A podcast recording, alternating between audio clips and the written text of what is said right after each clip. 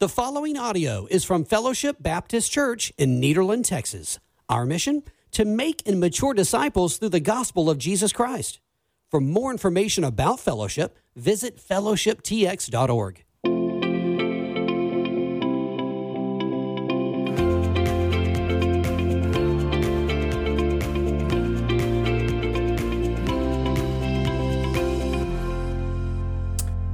All right. Well, welcome everyone. This is Julian, interim pastor here at Fellowship Baptist Church, and I'm sitting here with Daniel Ward, our student pastor, and this is week two of our We Are Fellowship series. Uh, I preached the first sermon, and Daniel has preached this sermon, and so we're here to uh, follow up a little bit about what Daniel talked about as far as Christ-centered community. So, you ready, Daniel? I'm ready. Let's do it. All right. Uh, first thing, you, you talked about being excited to preach this message at fellowship because fellowship is home for you. I mean, all week before you preached it, you were coming to my office and you were telling me about, you know, you were really excited about this text. Can you go into detail a little bit more about as to why fellowship is so close to your heart? Yeah, I mean, like I talked about in the message, uh, we've grown up in fellowship, and uh, you know, my my parents met at fellowship even, uh, you know, the, the membership card they had was from 1992 when I was in first grade, but there's actually a membership card in there from before when they were younger. Hmm. And uh, dad was, they were in the youth group together, and that's where they met at, at camp. And, um, and so it, it even goes back further to that point. Uh, I had an uncle that served on staff here. Many people know Brother Palmer. Brother Palmer served on staff here for many years. And uh, this has just always been home for us. And so, you know, that, that means a lot. And, but really, it really started to mean a whole lot when I became a teenager. Um, fellowship impacted our family's life. My dad got really involved, and well, my parents together both got really involved in serving with students, and I saw a radical change in their life and, and the commitment. You know, church had always been a priority for us, but whenever they really got involved, it it just changed who they were as people and uh, and and I remember it changed our home life a lot, Hmm. and and things things got different, and and there was this new focus as a family, and uh, you know they were really involved in serving with students, and then about that time, I started getting into like seventh grade, about the age that you get in student ministry, and uh, because they were so involved in student ministry. Obviously, we were very involved in student ministry, and so we were here every time the doors were open. Mhm.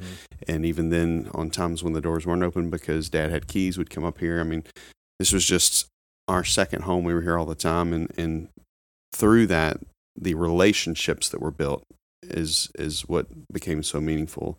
And not just with the teenagers but even with some of the other adults in the church you know miss nan decker taught me how to play piano when i was a kid. You mm-hmm. know like everybody so many people in our church has impacted my life. And so living in that christ-centered community for so long it was hard it's hard to live in any other kind of atmosphere. And so fellowship's just always been just been home for me and and the people here have a special place in my heart. Yeah, I almost feel too. I mean, we've only been here four years, but the people of fellowship have a way of just getting into your heart. Like they're genuine, they love you, they care about you, and they, you know, for us even, they make you feel at home really fast. yeah And so I think for us that that does it a lot. That you know, it, feels like home because the people make it feel like home. Do you feel like that as well? Yeah, absolutely. I mean, the people here are unique. There's no other place like this in the world, in my opinion. And uh, and and the reason that it's like that is because of the people, uh, because you know w- w- there's just this this foundation of love and and generosity and welcoming each other, and, and it is it is very much a family atmosphere. Yeah. Also, because you hear a lot, or I've experienced even at other churches where you have kind of these church quarrels or these cliques, and people are different with each other, but that doesn't go on here. And I'm not saying just because I'm on the inside and want to make it seem great, like it literally does not go on here at all. It doesn't. It doesn't. You know, we've heard pastors complain, you know, about having to deal with Mm-hmm. church members who get, er, who fight over the color of the carpet or the Right. fight over the the you know painting the walls and it's like this whole ordeal to make any little program change and that's just not the heart of the people at fellowship and that's i think that's another thing that makes it really unique here Yeah, I agree. And that kind of just slingshots us into the next question. You mentioned being generous as it pertains to giving. Uh, and so giving generously in the time of Acts chapter 2 uh, looked a lot different than it does now. Um, like they sold all their possessions and they met each other's needs. It kind of looks very different than now. Do you think we could ever reach a level of that generosity here? Or do you feel that our culture today really doesn't allow for that? Yeah, so um, the American church is, as much as we want it to be exactly like the early church, there's a lot of differences, and it's it has become the the structure has changed a lot, you hmm. know, and so you know back then in the text it says that they were generous and they sold they, they sold their possessions and and gave to those at, at, who had need. Um, in our context giving looks a little different than that sometimes. Um, so you know people give to the church and the church kind of distributes that out. Um, and so it's a different model but i do think that what you're what you're to answer your question i do think that we can absolutely get to that. And i even think that that we could be there now actually if if you kind of mm. think about it if because let's say you know one of your kids let's say gabby had something happen a medical need or something i believe with all my heart that our people would give to that specifically that specific sure. need um, and so i think sometimes part of the problem is communication maybe we don't know about the specific need mm. and uh, you know we have things set up we have benevolence set up and different things set up to meet special needs that we budget for every year but above and beyond that, I totally believe the majority of people in our church have a heart for people. And you know, you got 2020, you can set up GoFundMe's and stuff like that. I do believe yeah. that if there was a specific need, I think our people would jump on board with that um, and give to that. I do.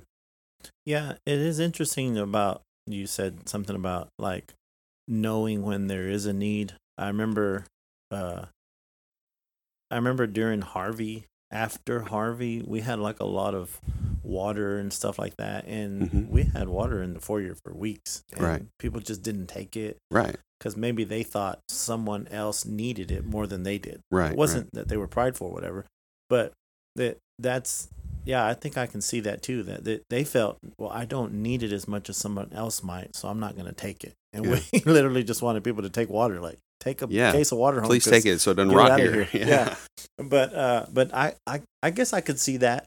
Um, and and you're right, things look different today as far as budget and we have yeah. to pay electricity bills and right. we have to but what do you think what do you think could be the similarities of some of the needs then kind of at the way it looks now too, right? Cuz needs were different, obviously. The, yeah. You know, then you didn't really have a pay structure like we have now and but they did give to maybe the apostles who were teaching and stuff like that and didn't hold down a 9 to 5.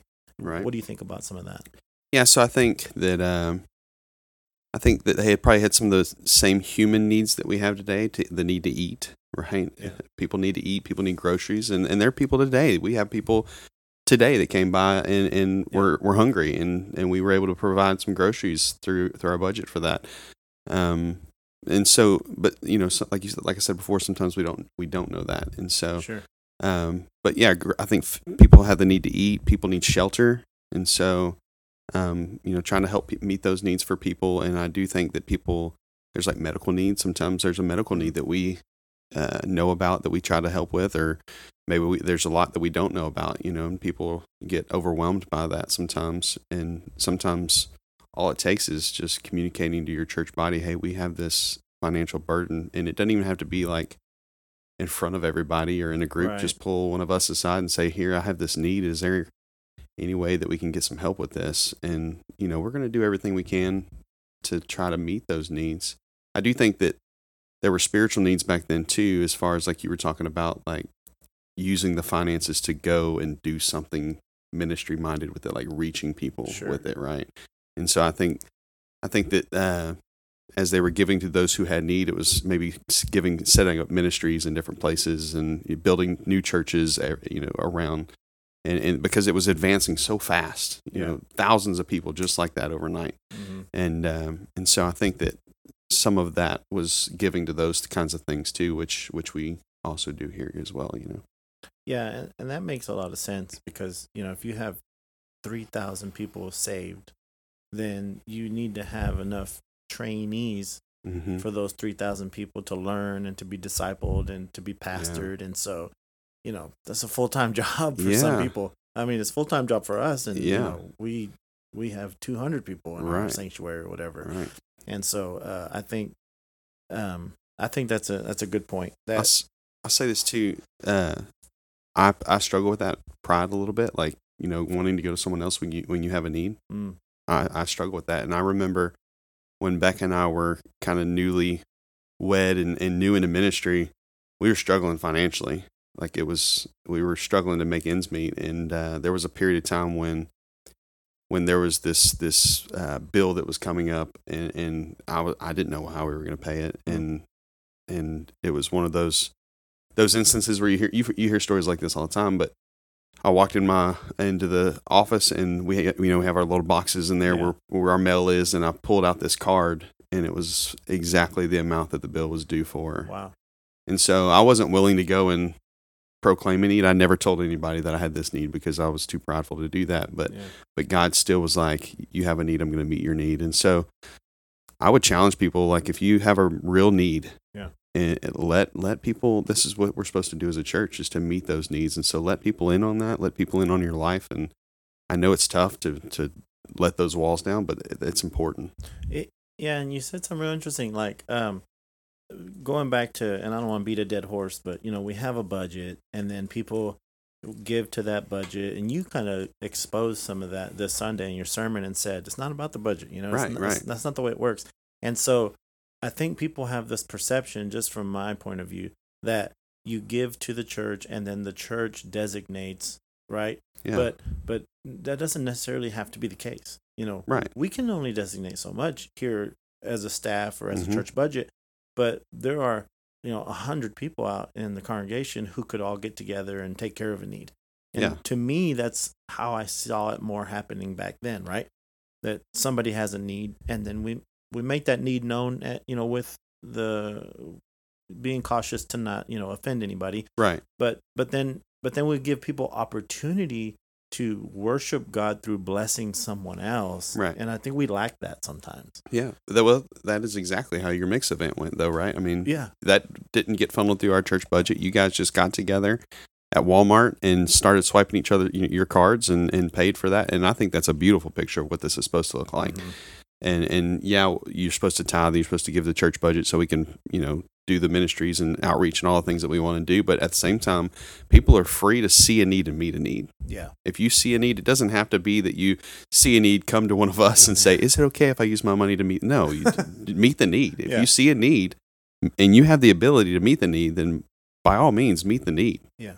and it's okay for the individual believer to understand like yes, you give to the church and you know, we have run this budget or whatever, but that's not the end all be all of Right. how we meet needs, nor should it be. Right. You agree with that? 100. percent All right. So, uh, your last point Sunday was about being faithful. And, you know, this one can get a little touchy. You know, you talked about sports and Sunday sports, and I, I'm kind of right there with you. But elaborate a little more on the importance of how faithfulness looks in all aspects of life and not just on Sunday morning. Yeah. So, you know, faithfulness.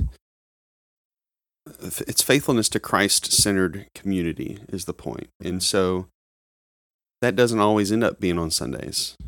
I mean, culturally, that's kind of where we've kind of put our day is that Sunday's the day. But I think Christ faithfulness to Christ-centered community looks more like, like I talked about Sunday, like being faithful to your growth group, Mm. being faithful yourself at home, because we're saying that we're rooted in in Scripture, right? That that's our foundation. Well, that has to be a foundation individually before it can be an, a foundation corporately. And so, being faithful in your quiet time to spend time in the Word, faithful to spend time in prayer, faithful to spend time uh, in growth group, like we talked about, faithful to spend time just during the week doing life together, right? We Yeah. we know people that that are every day of the week doing some kind of an event, and a lot of times it's that they're having people in their homes so that they can build relationships, so that they can reach that person for Christ, right? The goal they're they're meeting and having Bible studies with the goal of building a relationship and gaining the credibility to share the gospel.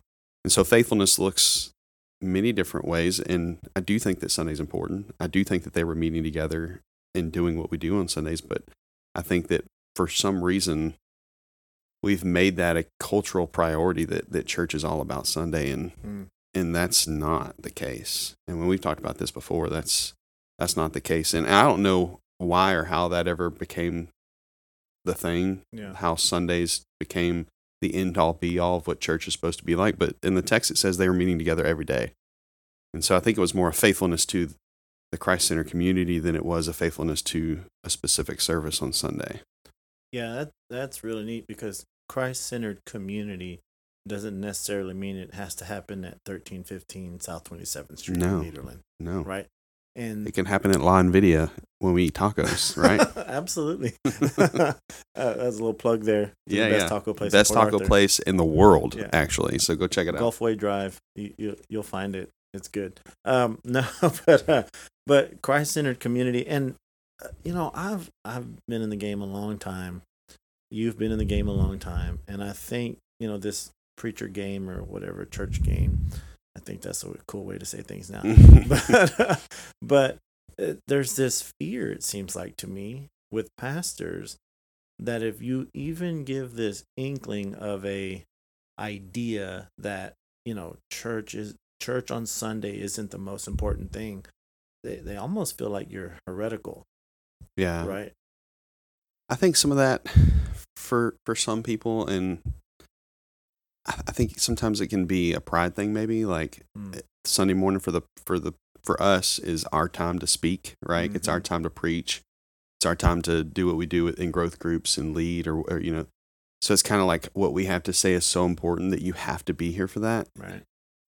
And I do think that Sunday morning is important. I do think that, that being here for the sermon is important. But I think that if that is inadvertently, I think we've made that what church is in our minds. That that's that's the definition of church. That the one or two hours on Sunday morning is the definition of church. And if we do that, then we're good. But I think that what happens in that is then it very easily becomes a checkbox system of of I've done my what my duty to God. I've given him the two hours or the one hour that I owe him Mm. and then I'm going to live the rest of my life for myself. And and that's that's not what we see biblically. Yeah. In fact, in Amos, God gets he he talks very like direct about how that makes him sick, right? To Yeah. to see people just checking the box and doing things for the wrong reasons. It's Mhm. got to go back to the heart that we love God, we love other people, and everything outflow over you know flows from that. Yeah. Uh, the other Wednesday night, we were we just got into the book of Ephesians, and uh, Jesus is um,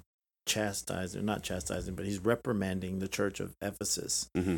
and he starts labeling off stuff that they do right you know that they're very doctrinally sound and they're very moral and they're very faithful and then he was getting onto them because that's all they were and right, right. and sometimes i look at it like man if we have sold out believers for jesus christ then sunday's not going to be a problem i don't have to get up there and beg people to come to church on sundays if they're sold out for jesus christ That's right. they're going to come That's right. it's a hard issue right that's what you're always saying That's right. uh, speak a little bit more on that on the fact that it's it's not a it's not so much as being faithful as a you know make sure this is what you do but as a heart issue of this is what you want to be doing Yeah. So no one ever has to tell me you need to spend time with your wife. Hmm. No one ever has to that would be bad that's never an issue, Yeah. right? Because no one ever has to come to me and say, Daniel, you're not spending enough time with your kids. Mm. Because I love my kids, I'm going to spend time with them. yeah, and because I love my wife, I'm going to spend time with her. And if I love Christ and I love others, then I'm going to love his bride and I'm going to want to be part of what's being done here. And, and it's just going to be a natural outflow of the love that I already have.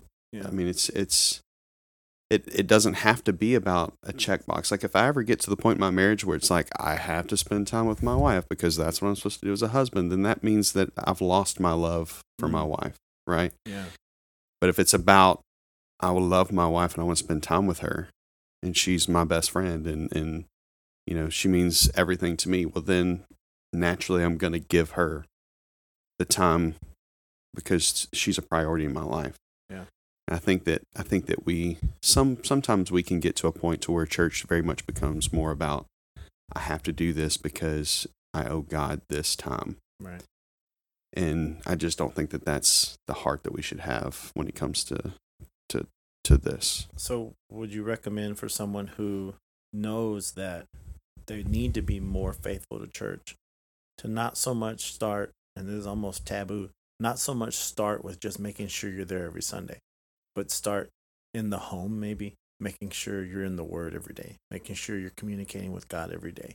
Would would that does that make sense? What do you think about that? Yeah, I think I think it would start with crying out to God, like David, Mm. and saying, "Change my heart, oh God." Oh yeah, Like recognizing that there's a problem is key, right? Like if when you get to the point where you realize I should be doing this, but I'm not, and it, and if I'm honest, I don't really want to, Mm. Then then the answer to that isn't I'm going to try harder. That's not the gospel, man. The gospel is that the Holy Spirit comes in and changes your life. Mm.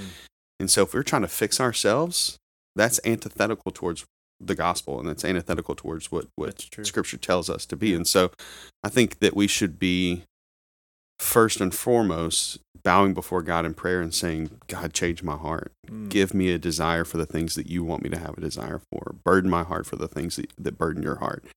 And then, yeah, start diving in the word, start diving, you know, in scripture and, and, and allow God to speak to you and allow him to change you and start to change your affections for what Yeah. really matter, right? And and there's so many things in the world that we live in that rob our affections for Christ, but Sure. you know, when we ask God to change our heart and we start to align ourselves with him through prayer and scripture, then then we want what he wants. And and all this other stuff just kind of it happens. Yeah, that's that's really good right there because you know we we want to be fixers. We talk about that all the time. How Yeah. and you are fixers. We, Right. You come to us with a problem, we're gonna try to fix it. That's right. But um, it, uh, to to think like, okay, I'm just gonna set an alarm for earlier so that way I can get my kids up and you know, we, it's not this big fight, and then we will make it there every Sunday for ten thirty, and you know, but but you're right. You know, if if we love Christ and we we cry out to Him because that's not the problem. Problem isn't that we're not coming to church. Problem is that we we don't hold church at the priority that it should be because it's not in our heart already Right. to begin with. Right. Exactly. And so, but God can change that. Absolutely, Yeah. He can change that, right? yeah, And- that's that's what he's there to do, man. yeah. That's- Let let Him do it, yeah. and uh, and and and the result will be better because of it. Absolutely. Absolutely. Well, I think I think that was good. Um, I I'm super excited even about this whole series. I know it's you one week, me another week, but uh, I just want to say if you're listening right now, you do not want to miss this Sunday. I don't want to give too much away or or anything like that, and it has nothing to do with my sermon. But it's uh it's not going to be a Sunday that you're going to want to miss. Do you agree with that? Hundred percent. Uh, I was very excited about preaching my sermon last week, Mm. and, and it was li- like I said, it's a text that really means a whole lot to me. But this week is going to be like it's going to light a fire, and and I can't wait for it. And I'm excited to, to hear you be able to unpack that text. I'm excited for the little special thing that we've got going on Yeah. that, that we don't want to give away quite yet. But but Mhm. when you get here Sunday, and and you get through into this message, there's going to be a point in this message that's just going to break your heart, and it's going to light you on fire for the gospel. And I, I'm if you if you if you got plans, cancel the plans and be here Yeah. this Sunday because I promise you, it's gonna it's gonna be life changing. Cancel the trip. Be Cancel here on the Sunday. trip. Yeah, Disney's not even i- i- even as cool as what's going to be happening this Sunday. I promise. All right, guys. Well, thank you for joining us, and uh, hopefully, we'll see you on Sunday. God bless. bye bye. Thank you so much for listening today. And we always welcome you to join us at Fellowship Baptist Church in Nederland, Texas, where we gather, grow, give, and go.